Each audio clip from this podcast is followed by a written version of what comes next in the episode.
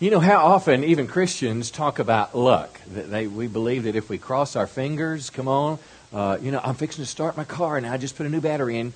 Let's pray that it, let's let's pray. Come on, and we're doing this. Or or golly, I hope I roll my window up because it's raining. Knock on wood. I mean, what does that mean? How many know? Listen, you and I as Christians, we're not living by this thing called luck. Life is not a series of accidents, but we understand the Bible's teaching that God is the one that sovereignly controls the affairs of men. How many know there is a divine guidance system at work in the world today that is bringing not only you and I, but the entire world towards God's ultimate plan? And for us as a believer, here's if I could kind of summarize the Bible's teaching about this, let me say this. The Bible teaches that God is ultimately in control of everything and everyone, and He's accomplishing a master plan. Now, you, you may know people, you may be here today and you don't even believe in God. Maybe people consider themselves an agnostic or an atheist. Well, the Bible says that one day before Christ, every knee will bow, come on, say it with me, and every tongue confess that Jesus Christ is Lord to the glory of God the Father. If they don't do that out of their own volition and choice now, one day God literally will force them to do that. And that's the picture of God in the Bible, that God has a plan that He's moving towards. But here's the question that we're going to focus on this morning. What can I do in my life to, to experience God's guidance? How can I know this unseen hand of God that's guiding my life? So I don't need to depend on chance and luck and hope. And I don't even need to just depend on myself and my abilities because how many know human ability and resources are limited at some point? How many know ultimately we need the hand of God guiding our life? Well, there's a scripture that I'm going to go over with you this morning that'll be the heart of what we're going to say, and I'll explain it in a number of ways. But it's Proverbs 3, 5, and 6. Notice it says this Trust in the Lord with all your heart and lean not to your own understanding, which simply means just trust God even if you can't figure it out. But then it says, In all your ways, do what? Acknowledge Him. That is, try to listen to His voice, try to know His will, and then do what God would have you to do. And then God's promise is quite simply that God will direct your paths, that He'll make your ways straight, that this unseen hand of guidance will be at work in our lives. Now, how many know that's what we're all looking for in our lives? To know God's guiding us. I want to give you a picture this morning. I'm going to illustrate this with a canoe and a river. Now, this. Uh, Pastor Mike uh, came up with this thing somewhere, and he said, Well, I've got a two man kind of P row boat and it's camouflage. And I saw this, I'm expecting, you know, kind of good old Arkansas green and brown or Texas. I think this is California cam- camouflage. I don't know about you. But I want you to put on your imagination this morning, and I want you to imagine this stage is a river. And this river is heading somewhere because it's got current under the river. Uh, if you've ever gone canoeing, I love to canoe. We've done a lot of church trips on Mountain Fork near Broken Bow. I mean, any time of the year. You go in September when it's 110 degrees, that water is still ice cold. It's a great place to go. But most of the time you go because they generate electricity, there's a current that moves you along. Well, I want you to see in this morning's message that that current is the unseen hand of God that guides our life as we go. And this, this uh, canoe is a picture of your life. Now, how many know you can either be you can either be in the river, in the flow of the river where it's going, or you can be up here on the bank. Now, the bank, of course, in the natural, it's got trees, it's got logs, it's got grass, it's got rocks. But I want you to see this area up here is kind of your world. It's going your own way, it's doing whatever you do, not necessarily following after God and His will. It doesn't have to be evil or bad things. It can just be people pursuing their own way of life rather than getting in the river of God. And here's what I'm going to teach you this morning the place where you're going to find the greatest happiness, fulfillment, and sense of purpose in your life is when you have surrendered your life to God and gotten in this river, and the river of God is literally carrying you through life. So that's the goal we're looking for, and I want to explore it using this canoe this morning. Again, what you're looking to happen is to get in that river when the guide drops you off and he said, Boy, the water's moving today, and the current is carrying you. And I want to open the Bible this morning and show you how your life can be carried along by God because God has a plan for your life. He's got a purpose that, uh, that uh, He wants you to do it, so He wants you in the river. So that's what I've entitled it this morning Get in the River. Why don't you tell your neighbor, Get in the River? Turn your Bibles to Exodus chapter 2 this morning. Exodus chapter 2. And I make the statement that God is in control of the river. He's in the control of the river. He is sovereign over everything. Now, this word sovereign, that's a mouthful. The word sovereign, it means that God is the supreme authority, and his power is unlimited and absolute. And that's a big one. God is the supreme authority over everything that goes on in the world. The Bible teaches us that God existed before anything that's in the world that we see. God was already there. The Bible teaches us that God created the planets, the solar systems that are still expanding at the speed of light. The Bible tells us that God is behind that, and He is going somewhere with all of human history. Now, I want to look in Exodus chapter 2. We're going to get this idea of God being sovereign, God moving behind the scenes, a current of God moving in the lives of people. We're going to look in the life of Moses. Now, Moses, we've been reading in the book of Exodus in our, in our Bible reading. But Exodus chapter 2, verse 10, it says, About this time, a man and a woman from the tribe of Levi got married. Now, whenever you're reading the Bible, how many know you're always looking for context? In other words, you're not just trying to draw a verse out, you're not trying to some mystical interpretation, but you want to understand what it meant in the context that it was written. Well, about this time, it's referring to the nation of, the, uh, of Israel. If you recall, Abraham had made a prophecy hundreds of years before this, and he said God's people are going to be enslaved in Egypt for 400 years. Well, lo and behold, there's a prophecy hanging out there, and then you recall how they got there. Uh, Joseph sent by God ahead of his brothers. He's in Egypt. He has this, Pharaoh has these dreams. He basically takes care of the whole world in a famine. And then the Israelites show up. They're there at 70 people, and they're treated as royalty. But I want to tell you, several years after royalty, they begin to be treated as slaves. And it was these Israelite slaves that built the great pyramids. And they were literally Pharaoh's workers that worked basically for free. And they were there for 400 years. It was predicted by God. But how many know just because something lasts a long time, something bad's going on, doesn't mean it's going to be like that forever? Because there's a, there's a current of God, even under that nation, that one day a baby was going to be born that would be a deliverer from this nation of Israel. Now, I want you to think just a second. When Moses came along, when he was born, it was a very troubling time. They were not treated well. There was hardship. There was affliction. There was great trouble in this place of Egypt. And I want you to see that sometimes, even when the river is flowing, it's difficult. And it was compounded by the fact that Moses, when he was a boy, there was a law, a rule that had been given by Pharaoh, who was the ultimate judge, it seemed like, in that day. And this law was that basically all the male children of the Israelite kids would have to be killed. I want you to think about this. All of them are going to be killed, so there's no way, you know, for Moses to be born in the natural. But you're going to see the sovereign hand of God. And I wanted to begin this morning by saying this is a picture this time in Israel's history, things are not going well. And it is easy to trust God when things are going well in your life, but how many know it's pretty hard to trust God when things are difficult? You have a prayer that's not answered. You have a marriage that doesn't work out. You know, somebody dies in your family. I want to tell you, it's hard to keep trusting God. It's easy to say amen on a Sunday morning, but I can tell you a number of years ago in our life is probably maybe 13 years ago. Uh, Linnell was pregnant. We were excited. It was going to be our third child. And I remember I went with her to the doctor that day, and the nurse did the ultrasound. You know, they put the little jelly on it, and they, you know, put it wherever, trying to find the heartbeat, and it, nothing happened. And then she flipped the machine on and off, and she did it again. I'll never forget this. She had this kind of sullen look on her face, and she said, "I'll be right back. The doctor will want to talk to you." Well, we both knew something was wrong. I mean, here you go. You're, you're preachers. You people that really trust God, you believe in God. And I never forget, we went in Dr. Brown's office, and very kind, very gentle man, but basically told us the news that our, our baby didn't make it. And I can remember the next two days going home and not wanting to talk to anybody, turning the phone off, sitting in our bed, and just crying for a couple days because our child is gone. Now, it's easy to trust God when things are going good. It's easy to say, get in the river when everything makes sense. But I want to tell you, when you go through something in life that you can't figure out, you don't know where God is, and God's supposed to be good all the time.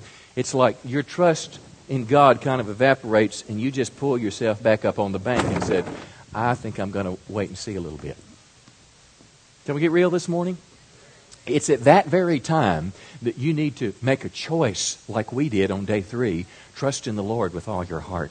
Lean not to your own understanding, even when life doesn't make sense and when goodness seems to have been trumped by evil. Trust Him with all your heart, and you acknowledge Him, and God will direct your paths. And for us, I think she had a miscarriage after that. But then now, little Rebecca is in our world today. She's a sixth grader, and uh, we avoided a major tragedy this week. Uh, she went out for cheerleader, and there were 13 little girls, and only eight could make it. And I remember just, oh, I guess it was Friday night, and I had driven down to the school to see if it was posted, and there was nothing there. And I came home, I was in my room watching TV, and I hear this sound Daddy, Daddy, Daddy. Good news is coming. So, how many know, listen, God has a way of taking something that's really bad and turning it into something really good. And that's what I want to speak to you about this morning to kind of understand this because we don't live in a surreal world here. We don't, we don't pretend that bad things don't happen. We live in the real world, and I can still tell you that God is still a good God. The forces that are evil are at work in the world, but how many know ultimately God triumphs in the affairs of men? And there's a scripture in Romans 8:28 that helps us in times like this. It says, "And we know, everybody say we know, that those who love God, how many love God? Let me see your hand love God, and uh, uh, all things work together for good. Now, it doesn't say all things are good, but it says all things work together that this current, if you will make a choice in those dark moments of life, if you will just keep following God, keep serving God, keep choosing to the best of your ability to follow after God, to get in His will and go after His ways, that God will cause good things to come out of the evil in your life. And then it underscores the fact to those that are called according to His purpose. Can I tell you, friends, you not only love God, but you have been called by God. And there's a purpose on your life. And the key thing for you to realize God's purpose in your life is to get in this river, come on, and stay in it. Now, let's keep reading verse 2. Moses, his mom, the woman became pregnant and gave birth to a son. But when she could no longer hide him, she put the baby in a basket and laid it among the reeds along the bank of the Nile River. Now, I want you to think about Moses' mom just a minute.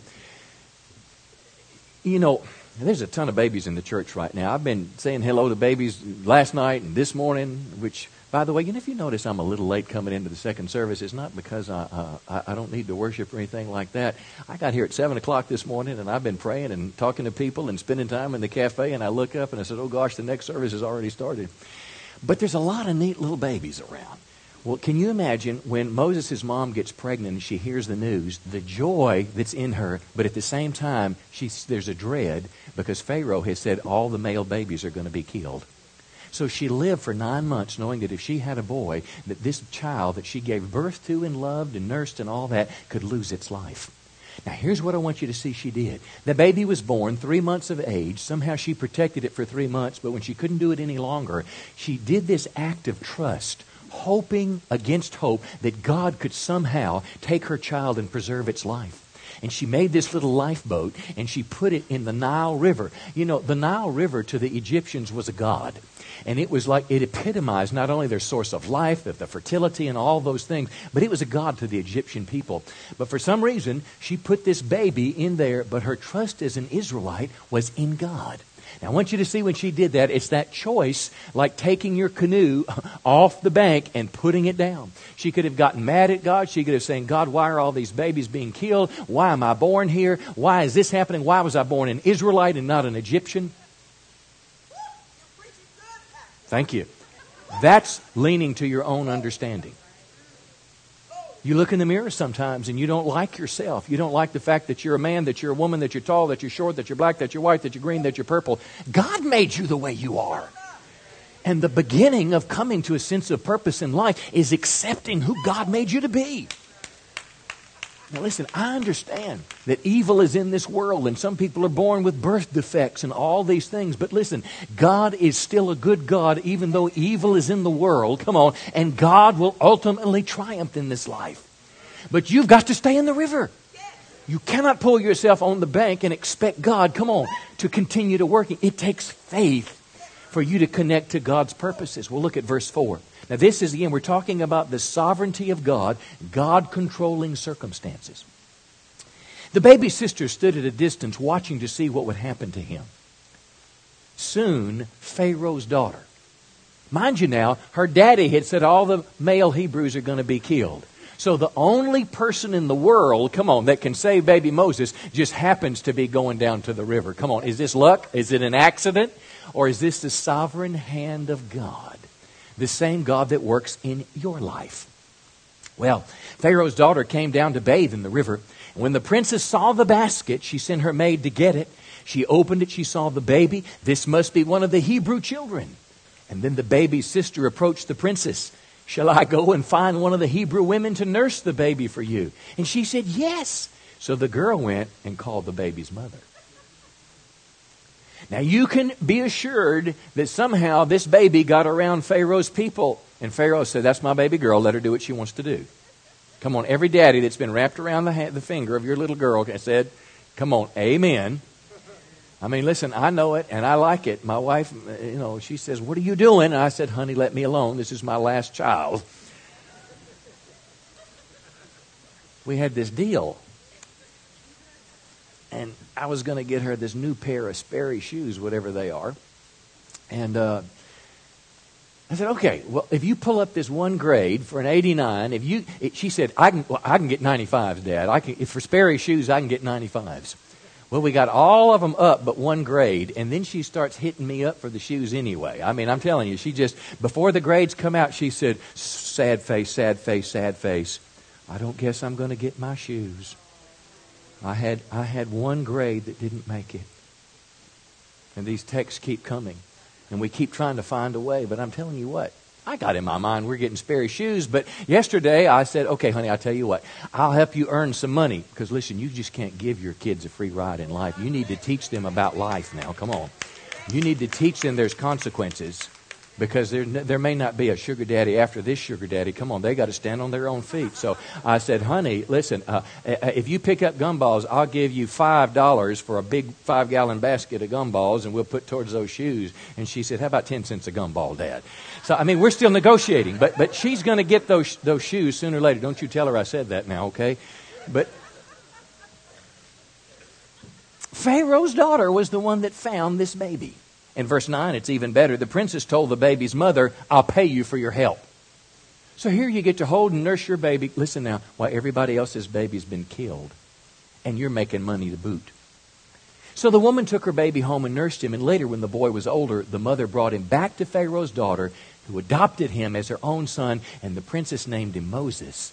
And it was Moses, 80 years later, that would come to Pharaoh and say, Let my people go. Come on. And he was the deliverer that fulfilled the promise of Abraham that God had decreed hundreds of years earlier. Now the river, the current, carries us forwards in the purposes of God.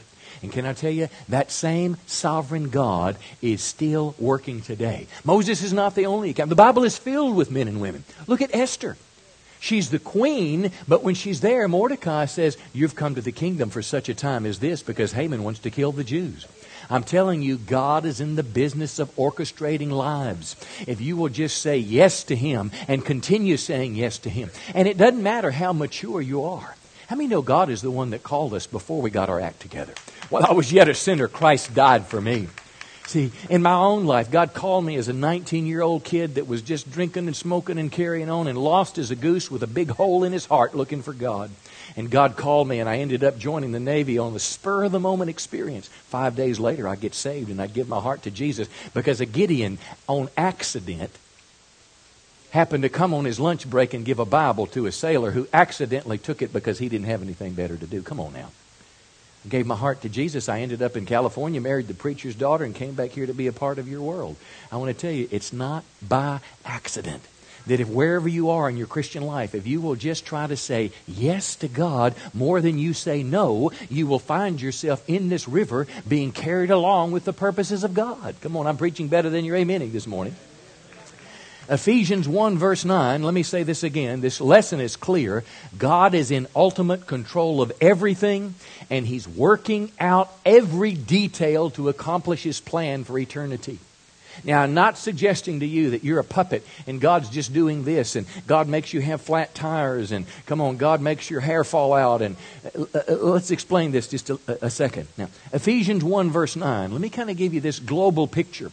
Because we're taught in America today subconsciously that life has no purpose. You're just a big accident waiting to happen.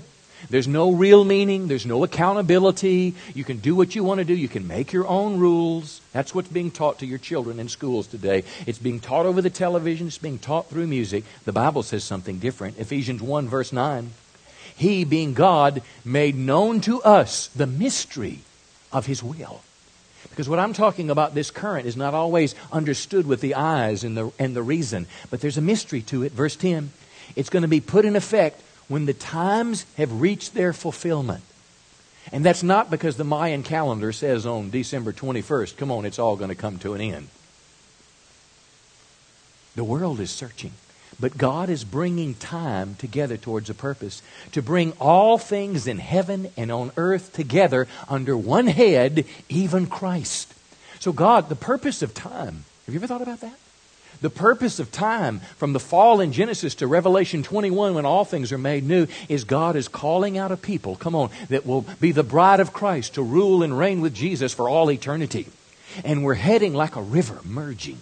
It's like all the little rivers and all the tributaries merging into the mighty Mississippi River, and it's pouring itself out into the Gulf of Mexico. That's what God is doing. We're moving somewhere, and God wants you in this river being a part of it. Listen, verse 11.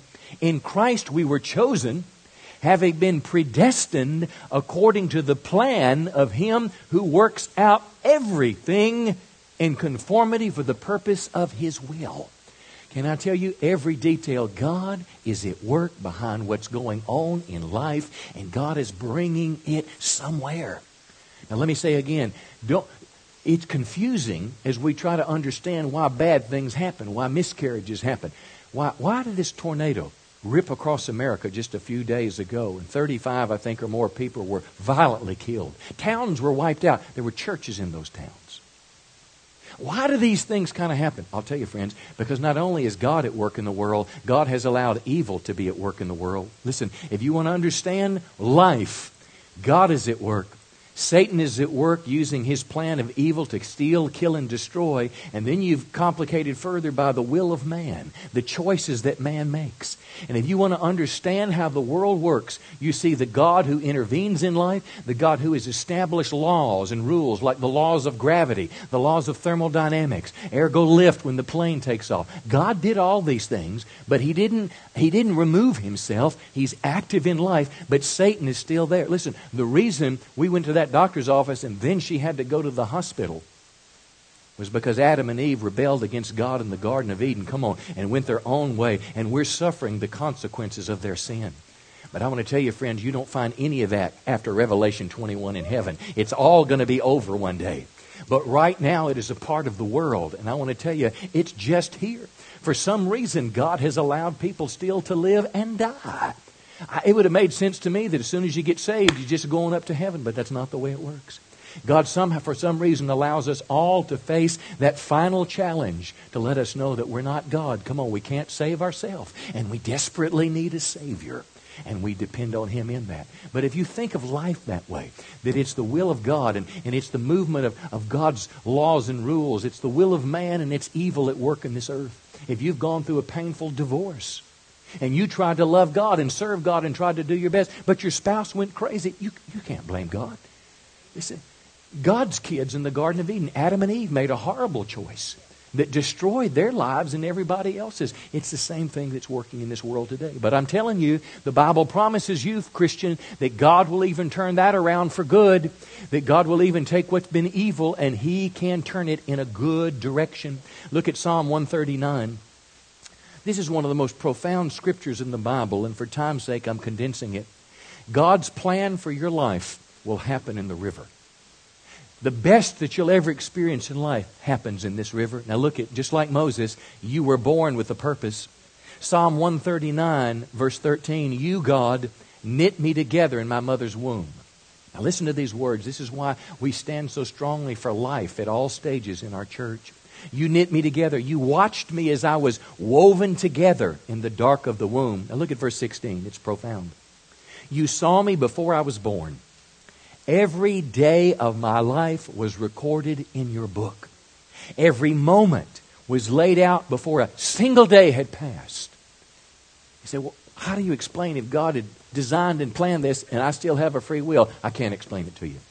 It's like predestination and free will just bump up against each other.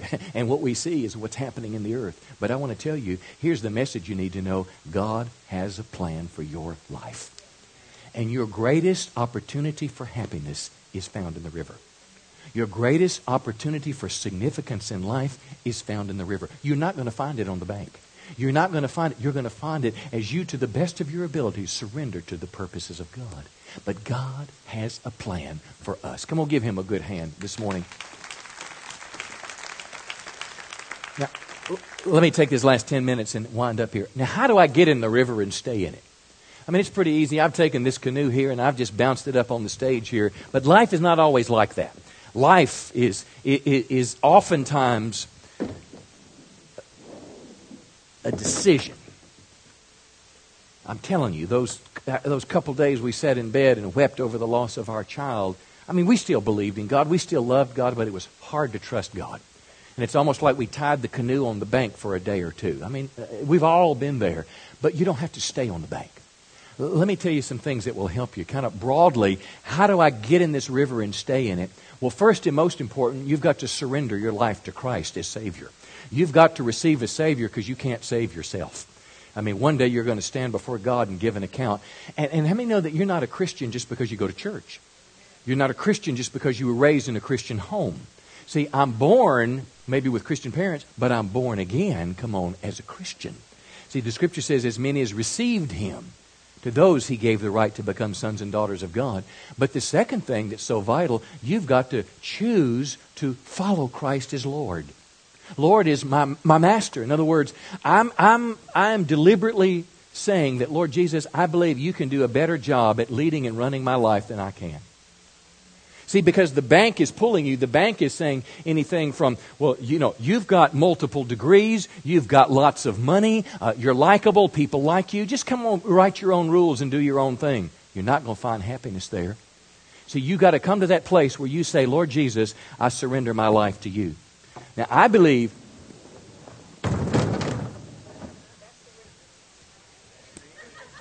every day. Early in the morning, at some point between, you know, sleepy time and in the shower, I'm saying, Lord Jesus, I'll just give you my life this day. Remember the Lord's Prayer? Lord Jesus, the Lord's Prayer, when it talks about our Father in heaven, hallowed be your name, then what's it say? Let your, let, uh, on earth, come on, isn't that you? As it is in heaven, Lord, especially in me. So the river is a daily choice, surrendering yourself to the will of God. But now here's the big one. We're going to look at Proverbs 3, 5, and 6 again. And I'm going to kind of wrap up with this. Because living in this river is not a one time choice, it's daily in life, and it's tested when disappointment comes. It's tested when failures come, because every one of us in this room share failures. Every one of us in this room have made mistakes in life. But let's read again Proverbs 3 and, and go slowly with it. Trust in the Lord with all your heart. Now, how many know if you can have all your heart, you can have partial trust? I'll trust God so far. I think, I think, you know, just the simple thing of tithing is a huge test. I mean, how many know if I can't trust God with a couple bucks for God to take care of me, how in the world could I trust God with the really important things of life? It's just a test. Lean not to your own understanding, but in all your ways, what? He'll direct your paths. So, so it's a condition for God's guidance and direction here. But let me read in a couple other translations. The New Living Translation, trust in the Lord with all your heart, but then it says, don't depend on your own understanding. Don't, don't, if you can't figure it out, listen, you're going to trust God anyway. But you listen for God's voice. I'm sorry, seek His will in all you do. Can you say that? Seek His will in all you do. And then what's it say? Uh, everywhere you go, and I'm sorry, uh, he, and He's the one who'll show you which path to take. It's the Message Bible that says, trust God from the bottom of your heart. Don't try to figure out everything on your own. Ain't that big? Don't try to figure out everything on your own. At some point, the only smart thing you can do is just get in the canoe in the river and put on the life jacket. Have you ever been in some real whitewater where, I mean, it was going to be now, this little mountain fork deal, they have a drop off. It's about six feet. And I remember the first time I went across it, they'd warned me about it. I was a little scared of it because most people, their canoes would tip, and you get on it, and what do you do? You put this little guy on, and you tug it up a little bit tight, but you keep going. And there's something about this, not leaning to your own understanding, but having a trust in God to see you through. The Message Bible says, listen for God's voice in everything you do, everywhere you go, and He'll keep you on track. Now, let me explain these just a little bit. These three things, these three steps in the river. And the first one is trust in the Lord. These guys are going to go to Haiti tomorrow. They're going to get on an airplane and they're going to hear a female voice that they've probably never heard in their life before. And that female voice, or it could be a male voice, and that voice is going to say, uh, would you please put your chairs forward? Would you please, you know, take your tray and put it forwards and turn off all electronic devices and put your seatbelt on? Because you're about to trust your life in someone's hands that you've never met before, and he's going to take you up to 40,000 feet, and you don't know anything about that man. You just hope that it's, he's capable to bring you back down to the ground, and not like that, like this, at a slow angle. And all you can do is tighten your seatbelt a little tighter. I mean, at some point now, come on, at some point, you know, you cut the circulation off because you've tightened it so tight. I mean, you've done all you can do. You've got to trust that pilot. And can I say that same type trust is what we've got to have from God? Come on, whether you're in the doctor's office and said your baby's gone, your marriage is falling apart, our country is in trouble, you don't have retirement savings. Come on, the doctor says you have a mass on your brain, he doesn't know what it is. At some point, trust God.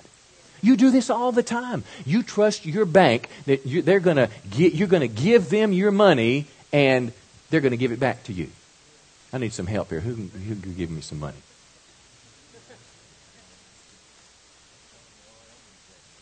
He's the third young man in three services that has told me, I don't have my wallet today.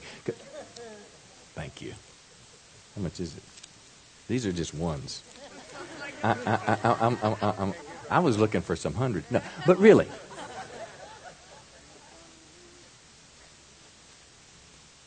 You trust a machine talking to you that you put in several thousand dollars in your paycheck, and they're going to give that all back to you. You trust an investment advisor somewhere that may have several hundred thousand of dollars yours locked away somewhere, but you trust. I mean, no, that's the same kind of trust that we're going to have in God but even in a greater fashion, that God will take good care of us. You trust in the Lord. You don't always try to figure it out. And let me say this if you can't figure it out, faith it out. Let me say it again. If you can't figure it out, faith it out, which simply means I'm going to trust God when it doesn't make sense. And the last part that says that if you will yield to Him, if you will sur- listen to His voice and simply do what He says, can I tell you, the signs at Mountain Fork says go this way around the rapids and hang on, lean backwards when you go over that last dip. But God, come on, He's going to get us to the other side. Give Him a big hand this morning. He is the one that's worthy of all of our praise. I want to close this morning. I want to pray for you. But I want to ask you, or, or perhaps articulate something that you've been thinking. What do you do if you've gotten out of the river? I mean, it's pretty easy in church to say, you know, you want to follow God, you want to surrender to Him, you want to just stay focused on His life. But what do you do when you've gotten out of the river? Maybe you're here this morning, and maybe, like me, sometimes life doesn't make sense. Maybe something happened to you, whether it was recently or a long time ago. Maybe it's you that was in that doctor's office. We have a church member yesterday, just got back from Florida, had a great vacation, had some pain in their head Went to the doctor, and the doctor said there's a huge mass on your brain. I believe it's cancer. It's inoperable. Now, can I tell you, just like that, life can change. What do you do? Well, certainly you believe for a miracle, but you tighten your belt and you say, Lord, I'm going to trust you that wherever life is going to lead me, I'm going to put my trust in you because you're the one that made the promise that you'll see me to the other side. And all things are not good, but all things work together for good. And maybe you're here today and you've had some experience in life that kind of knocked you down and it's been hard to get back up. I believe God can do something about that today if you will just surrender that painful part of life. I believe, too, you may be here this morning and maybe you've just grown comfortable on the bank, kind of living your own way and doing your own thing and, you know, kind of going life at your own pace. And I tell you, friend, what you're looking for deep down in life, you're never going to find it on the bank. Happiness, purpose, fulfillment is found in the river of God. And if you're just willing to trust God, boy, I tell you, I, I remember I had something happen long, long time ago. I was probably 21, maybe. I was living for God, been serving God several years, and I, and I met this uh, young senorita that I thought was supposed to be Miss Miller. Now, my wife's heard this a couple times already. And she's not here, so I'll tell the story. I thought she was Miss Right. I mean, and I was, you know, we were living godly and behaving and everything. And I was in Alaska, I was in the Navy, and, you know, I was having these visions of, I'm going to marry this woman. Well, I left from Alaska back to California and then to Japan, and the oddest thing happened. She stopped communicating with me. She wouldn't answer my phone calls. She wouldn't return my letters. I'd send her presents, and they'd never come back. I mean, I didn't, and finally, someone told me that she'd married one of my friends. And I remember where I was when I found out about that. I was in I was in uh, Japan, Okinawa, Japan, Kadena Air, For- Air Force Base. And I remember when I found that that day, I was by myself, no family there, no friends or anything, and I felt God had let me down. And I'm being honest before you, I just gave up for a little while. I, I, I, show, I decided I was really going to get God's attention, so I quit going to church for two weeks. That did it, buddy. I was just hurting. I was just wanting something. Well, here's something I didn't know at that time of my life because when you're canoeing, you don't know what's around the bend. And there's times in the canoe that, that, I mean, there's not much current at all. It's like you're barely moving. That's why they give you a paddle. And you keep paddling. But unbeknownst to you, right around the bend, the water takes off again. See, there's a difference in life. I found that there's good, better, and best. Good was maybe some of my own life. Now, that girl, she'd have made a decent wife. That was better. I had no idea that Linnell, come on, who, who I didn't even know at the time, but God was saving me for her and her for me. And I had no idea that the future mother of my children, come on, my future partner in ministry. And the other girl, I'm sure would have been great. She was a dental technician. I'd have had clean teeth. But, you know, I, I think I'd rather have a partner that's uh, leading mission trips, come on, that's working, that's serving the Lord. But I didn't know it was there. And I had to come to a place where I said, Lord, I, am getting out of this little Navy barracks bed, and, I, and I'm going to reengage again. I'm going to read my Bible. I'm going to start praying. I'm going to start going to church. Because what I was saying is, I'm going to get back in the river. And I'm going to choose to trust you, even when my life doesn't make any sense as a 21 year old. And can I tell you, God is a good God. And because we love Him, He says all things will work together for good. All things are not good, but all things work together for good. Come on, give the Lord a big hand this morning.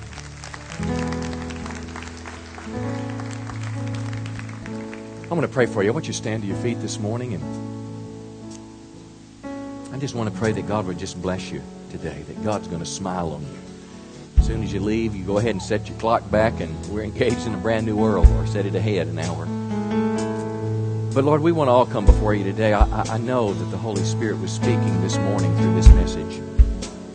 I know that something is resonating in the hearts of many, many people. And I want to pray that in all of us today, there's a growing desire to walk with God. That all of us today, whether we had some things in life that happened we didn't understand, or, or maybe we've just been too comfortable up on the bank, distracted. I want to pray for all of us that we'd get in the river. I want to pray that our desire for you would be greater than anything else. Come on, slip your hands to heaven just as an act of surrender as a child surrendering to their father, saying, Lord, help me stay in the river. We bless you today. Thank God in Jesus' name. We're going to close this way. I'm going to invite our prayer team down one last time. And if you're here today and, and, and you really would like for someone to pray with you about something you heard in this message, maybe something God spoke to you, I can't think of a better way to seal it. Come on. And letting somebody join with you put to end an old chapter in your life. It could have been something that happened of disappointment. Maybe you have some struggles right now. It's hard to get off the bank, and you want someone to stand with you. Listen, my friends, God will do it. We'll pray with you for that. If you're here today, and maybe the biggest thing is this you you, need to get saved. You need a relationship with Christ. You need forgiveness for your sins. You need to start your Christian experience. My friend, this is a way to do it. Coming to Christ in His house, giving your life to Jesus Christ receiving His forgiveness and walking in newness of life. We're going to begin to sing one last time. As we sing this through, of course, through one time, and after it's over, you can be dismissed. But right now, if there's something that you need to connect with God, you come. Let us pray for you this morning. God bless you and I love you. You make a step and God will meet you.